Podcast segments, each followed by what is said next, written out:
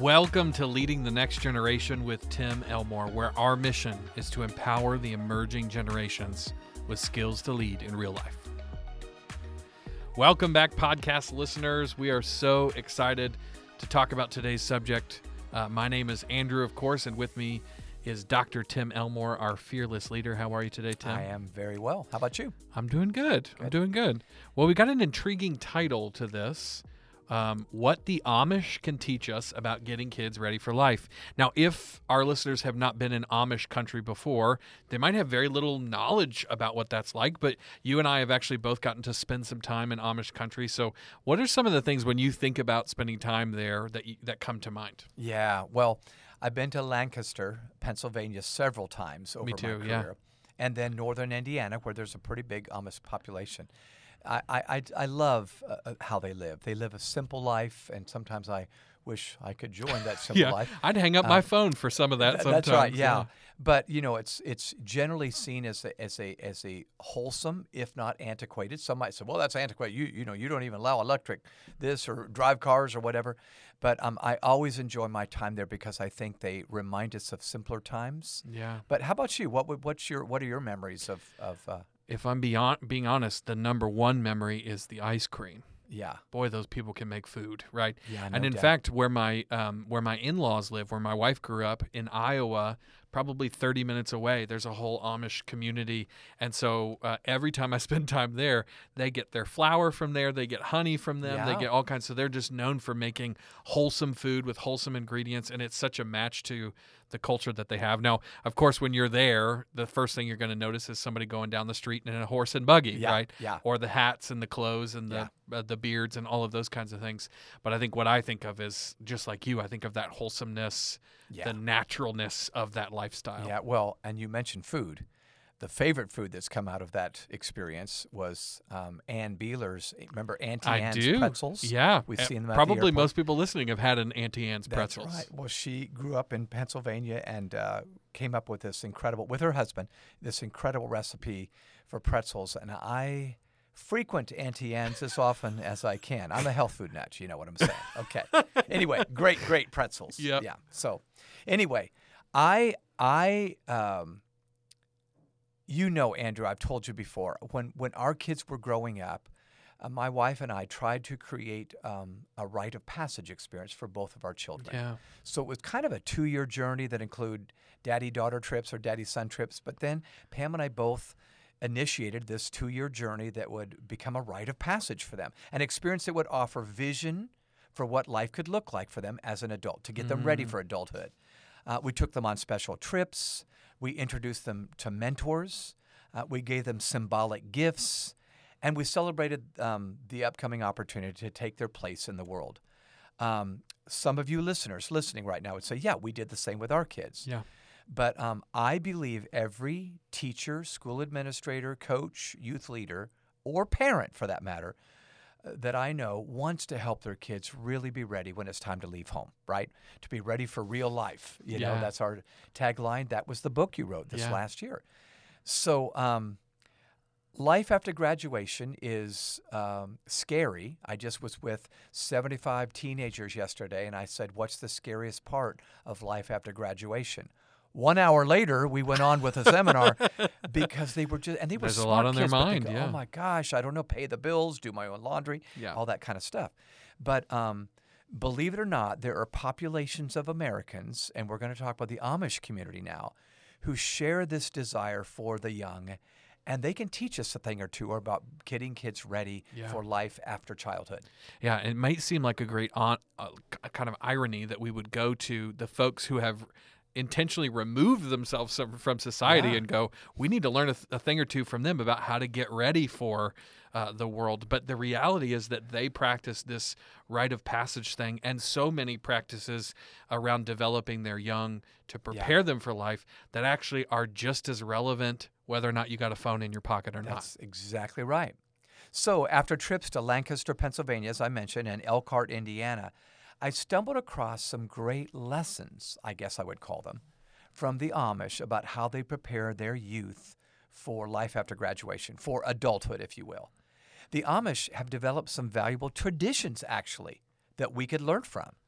So while I knew their history a little bit, I didn't realize how they prepared their young for what's ahead. So we have a few of their traditions, Andrew, that we'd like to talk about today. And listeners, I'm hoping that one or two of these you would go, that is so relevant. I'm ready to practice that myself. Awesome. Let's do it. All right. So number one, uh, work is a part of their educational preparation. Now, that may seem like a no-brainer, but folks, that's not happening everywhere. Mm. I know kids who went all the way through K twelve education and never worked a job. Uh, and, and by the way, it's not a small number because parents said, oh, you need to, need to give attention to academics or you need to give attention to sports or soccer or whatever because you're going to play professional, you know.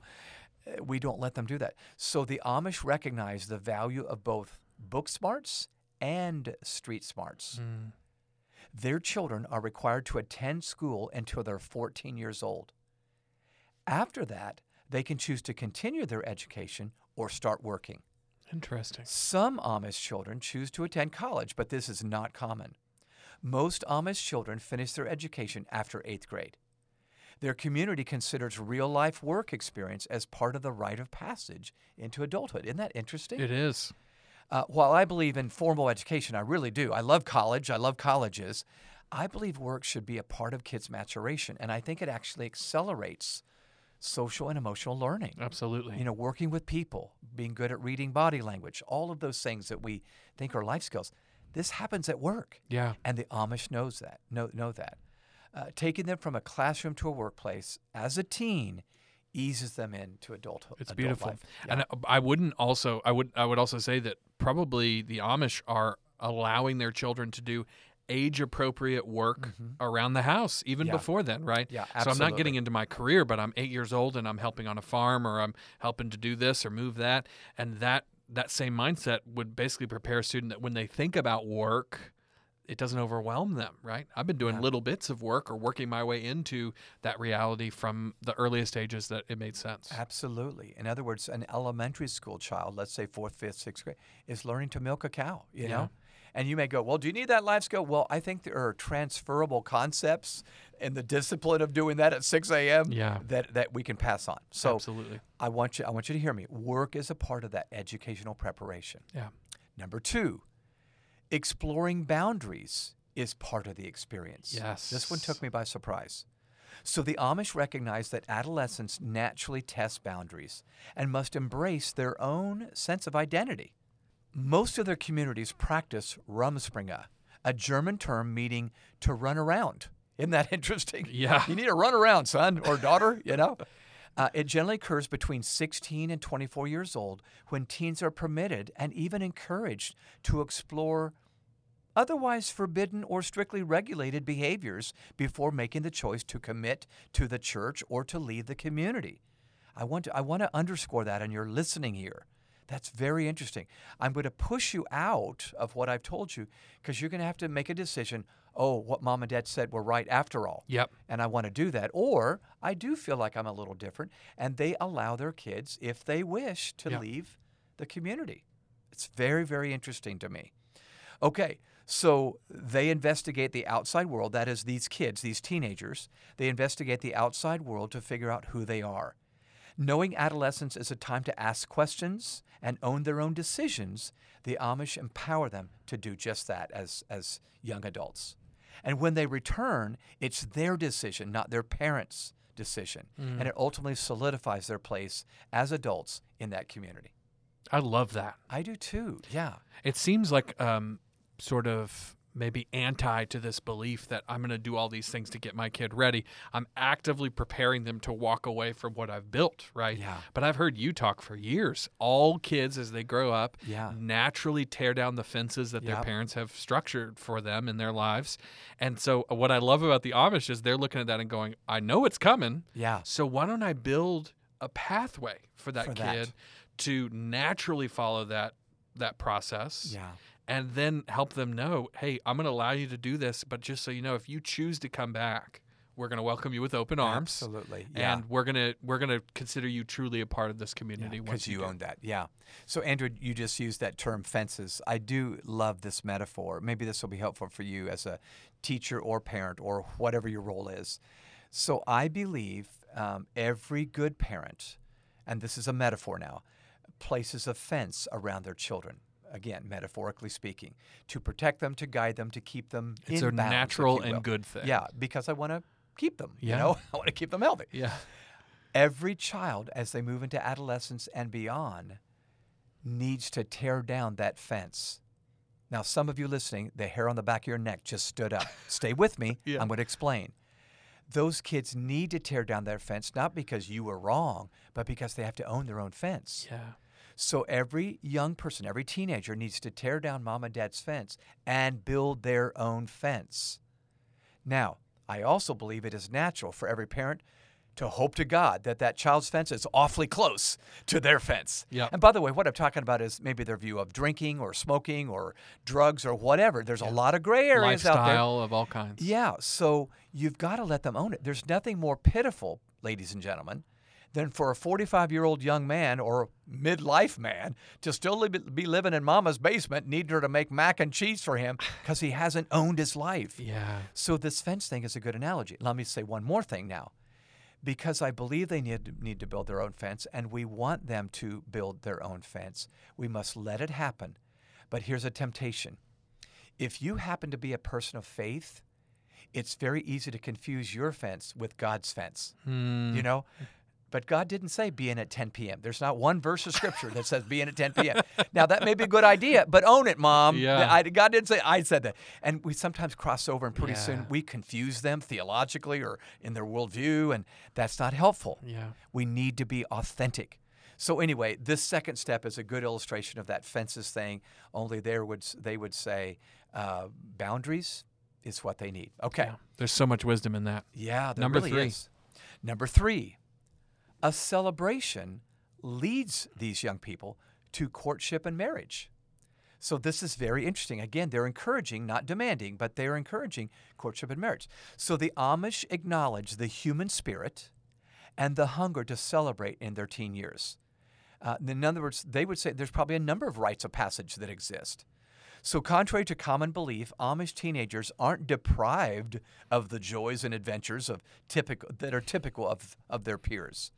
The elders within the Amish community possess a deep understanding of the teenage spirit. This is such an oxymoronic thing to what we would assume yeah. about a very conservative community. So before transitioning to full-fledged adulthood, these Amish teens enjoy a celebration to explore the outside world and even romance without fear of reprisal from their elders. Now, you know what's happening in the human brain as yeah, a teenager. Yeah, yeah. I'm going to try this, that, yeah. the other thing. Yeah. So, but they're going, I know this is natural, be wise. Yeah. But, but it's up to you. That's powerful. Indeed it is. So courtship unfolds, however, within a unique framework, okay? All dates occur in public spaces, ensuring that intimacy remains on hold until sacred bonds of marriage are formed. But they're saying, go do this, go do this, go yep. do this. And by the way, one of the reasons I think today this is essential is we're hearing more and more that dating is almost a lost art mm-hmm. among Gen Z. Yeah. You know, they're not sure, except on a screen. I find my date there. I date my date there. I break up online. Yeah. I never saw that girl in person. You know, we've actually known some adolescents yeah. to say that. So this is actually forcing them to build interpersonal skills yeah. um, and, and to build emotional intelligence in their life. This is, I'm saying, sometimes those old traditions are not antiquated. They're timeless. Yeah. And the, the Amish have figured at least this much out. Sometimes when we um, when we design kind of how we expect our kids to interact, one of the things we do is we incidentally push them towards having, for instance, a romantic relationship in isolation, right? Yeah, yeah. Um, there's tons of stories of moms and dads having no idea yeah. their son or daughter has been dating somebody for months. Um, so I, one of the things I love about this is it brings that into the fold, and it says your choices on this are your choices, but you're doing so within a community, right? Yeah. So do it uh, in a way that fits with the community's yeah. lifestyle. Can I tell a quick story? Please do. So um, here's the contrast to the Amish. So you're right. We often do date, uh, if we do date at all. Uh, back in my day, we dated for sure. When I was dating Pam, who later became my wife, we were out on a date, and we pulled up to her house, and we were just having a little alone time in the car. I told her mother and dad we were praying in the car, but uh, probably not. But anyway, we were in the car, and we just were there for a while. We were there. there for a while. You were just there for a while. So both of us started laughing when we noticed the front porch lights were going off and on, off and on, off and on. We were getting message. Time to wrap up here. Yep. This is the, the date is over. Those were your own community bounds is what it sounds like. Yeah, Jay, her father was a good guy, still is. But uh, we knew when it was time to, you know, end the date. Amazing, okay. amazing. Uh, so we've got two more of these, Tim, but before you go there, let's take a quick break. Um, uh, I want to talk about a resource that we have available, and then we'll come back and hear those last two. Our technology-fueled world is faster and more convenient than ever. But are we better for it? The evidence now shows that for our youngest population, Generation Z, life has not gotten better. They are the most social generation in history, but they are also the loneliest. They are the smartest generation in history, but they also struggle in basic social interactions. They have more opportunities than ever before, but they tend to feel overwhelmed rather than empowered. And students aren't the only ones who are struggling. Shorter attention spans, shifting learning styles, standardized test preparation, and continuously changing policies are all creating frustrations for educators as well. To address these challenges, the world's greatest educators and leaders are changing their strategy. Instead of just emphasizing grades and tests, these leaders focus on instilling their students with skills they can use to make more positive life choices for themselves. These timeless soft skills go by many names in the modern world, but no matter what we call them, they all lead to one outcome: young adults who are ready for real life. Ready for Real Life, unpacking the five essential soft skills leaders instill in their students, is the latest book from author, researcher, and speaker Andrew McPeak. Ready for Real Life defines the five core soft skills all students need using simple metaphors: a mirror, a map, a compass, a two-way radio, and a passport. Using compelling stories and practical insights, Andrew shows how these five skills, though timeless in human history, are still our best strategy to prepare young adults for the twenty-first century. Ready for Real Life is available now. Simply visit w w w dot ready for real life book dot com or click the link in the description to order your copy today. All right, Tim, we're back. Um, we've got two more insights that you've gained from how the Amish raise and lead their kids. So let's dive into number four. Yeah, number four. Entering a marriage covenant is a family affair. Now, of course, everyone listening would say, of course, the family's at the wedding. Oh, oh, it goes way beyond that. Mm-hmm. So the Amish believe most of us want to find a partner and marry into a family, not just a person. By the way, that's what I found. I, I married into Pam's whole family, and yep. she married into mine, for yep. better or for worse. That's why those lines, by the way, are in the wet marriage vows, yeah, for better or for worse. Yeah. There were some. They're talking about the family when they say yeah, that, right? In fact, may I share another illustration? So Pam and I uh, stayed in La, in, in uh, Palm Springs for our, our um, honeymoon okay. because my aunt and uncle, Gina and Wanda Elmore, offered their timeshare, uh, but they had a free week, and they said, you take take it. It's yours for free for a honeymoon. So we go, my gosh, that's awesome. Palm Springs, you know. For, free for place a, to stay. Free place to stay. I'm so frugal. That was fat, sounding very good. I wasn't thinking, because it was my aunt and uncle's timeshare, they had access to that condo before we got there. Oh, well, no. We walk through the door, and there's balloons and flowers. Well, you know, congratulations. Sweet, yeah. That was all nice. But as Pam and I go to bed that night for our first night of wedded bliss, I'm not kidding. I hear voices from the closet. I'm not kidding. Oh, no. Tim, I'm ashamed of you. It was my mom's voice. And I got up and I go, what is going on? I go over to the closet. The closet is locked. And my family is not in the closet, but they've set up a a... recorder. Back in that day, it was a tape recorder that was on a timer, and it went off oh, three times no. a night. And they interrupted our first week of marriage All, with like uh, every night. That's right. Yes. New form of birth control. I think yes, I would have taken that, that door down. Oh, well, I tried, and it was locked really well. My dad and my uncle oh, no. had it all rigged up. So anyway, I share that to say you marry into a family, the Amish understand that. Yes. And there's a lot of ramifications. So back to the point here. Um, so uh, you do marry into a family, not just a person. Once the Amish church has given its blessing, uh, and an elaborate ceremony culminates in wedded bliss within the Amish community, and another celebration then ensues. And I mean, it is a, I'm talking cousins, aunts, uncles, second cousins. It's a large, large, large community. And most of their families are larger than, than the average American, okay? To kickstart the honeymoon, the couple embarks on an unusual but cherished tradition. Their first night together is spent at the bride's parents' home. Pregnant oh, pause. I'm not right, kidding. Yeah. Yes, there, there you go, okay? The following morning, the couple embarks on another unique ritual, cleaning the house. Now, that sounds so bizarre, but it's a normal tradition. They realize my mom and dad did this, my grandparents did this, I'm cleaning the house. But the point of it is marriage is work. Yeah. And I know you're having fun, you're exploring each other, this is awesome, but, you know, you're part of a larger community and... You know, it's work. Yeah. Uh, I think marriage is spelled W O R K. I yeah, really do. Sometimes it is. Yeah, that's right. So this act symbolizes their appreciation and respect for their families. Then they embark on a journey of visiting various relatives. So their first week is not in Las Vegas or Palm Springs. Not that I expected them to go to Vegas, but, you know. That's right. They visit various relatives, hopping from one house to another. And only after this process do the newlyweds enjoy their first night to, alone t- together.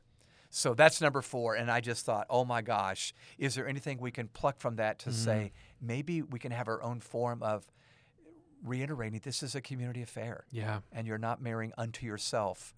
Yep. We we participate in the social contract of all humanity. Yep. We're, we're for each other and with each other all the way. Our individualistic mindsets keep us from recognizing the places where our lives are intertwined. Yeah. In fact, the word I keep hearing um, people who are thinking on this topic talk about is the word is enmeshment. Right? Yes. I'm yeah. reading a lot of, of uh, David Brooks right now, and he's yeah. talking about that. We are all a part of a community. We just don't recognize it yes. so much. So let's recognize where we are enmeshed together. Yeah, that's right. And celebrate those things instead of, you know, running from them. That's right.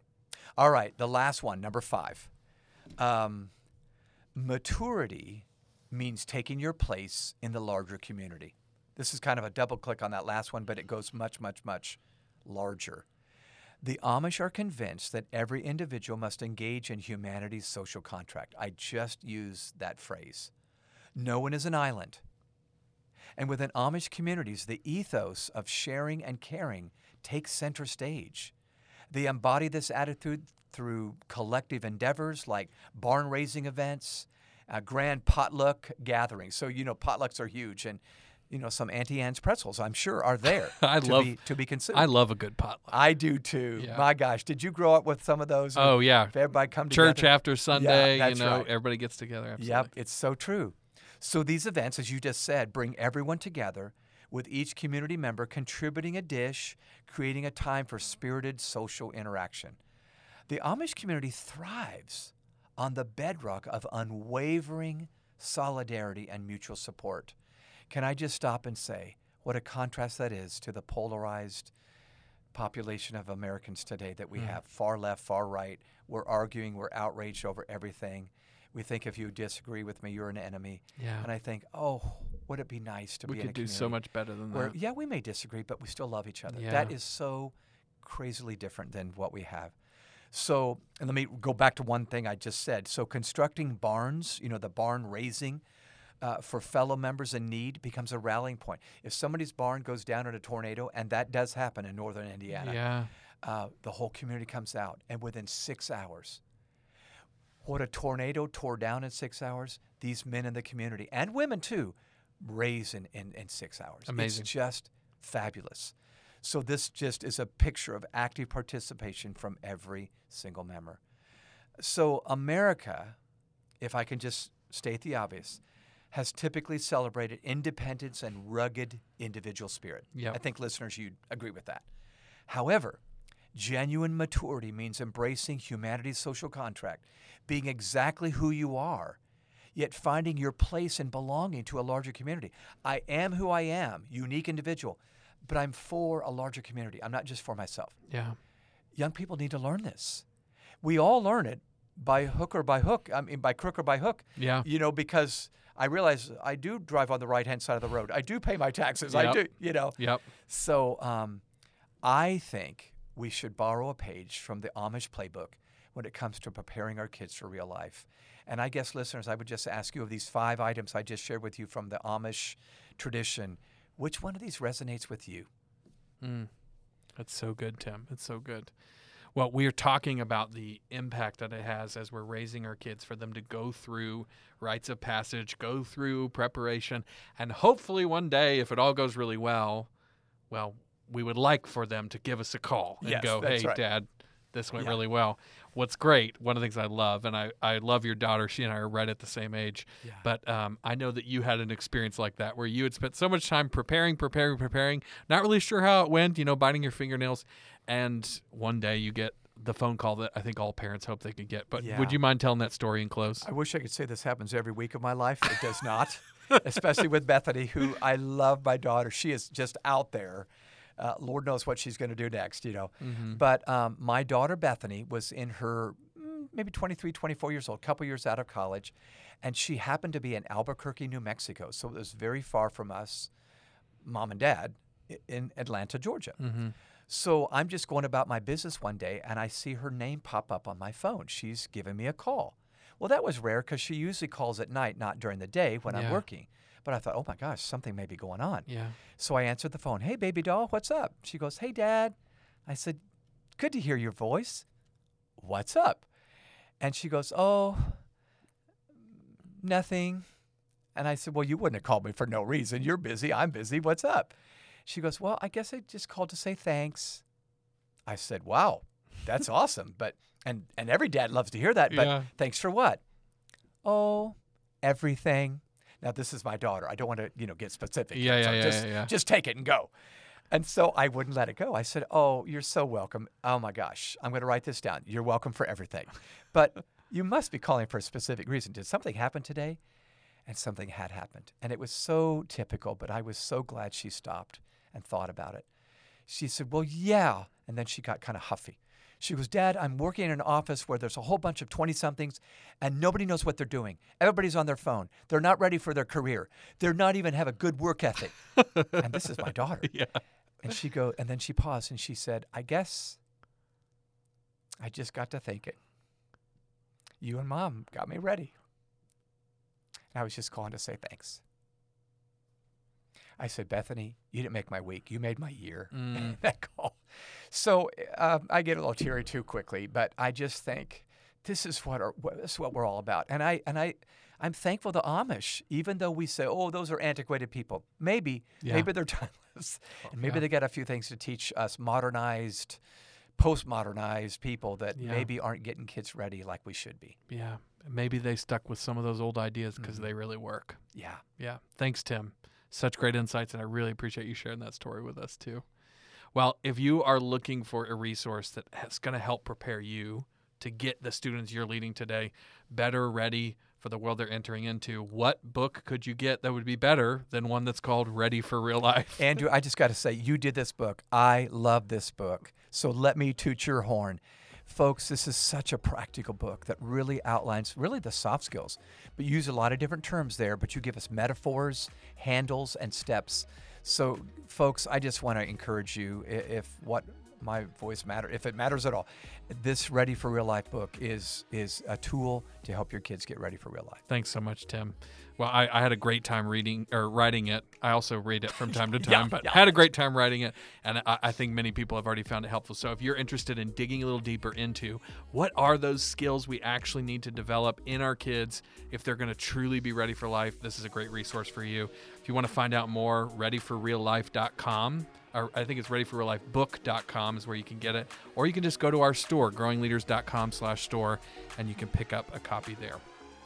Well, as always, if you would rate this podcast, give us five stars on iTunes or wherever you get your podcasts, we would greatly appreciate it. If you found this episode helpful or insightful, and maybe you thought of somebody you should share it with, please do that. We would also appreciate that as well. If you want to follow us online, we are at Growing Leaders and at Tim Elmore, pretty much everywhere you are. And then finally, if you have ideas for this podcast, whether it's a subject you think we should cover or a person you think we should interview, shoot us an email. It's podcast at growing leaders dot com. We love getting those.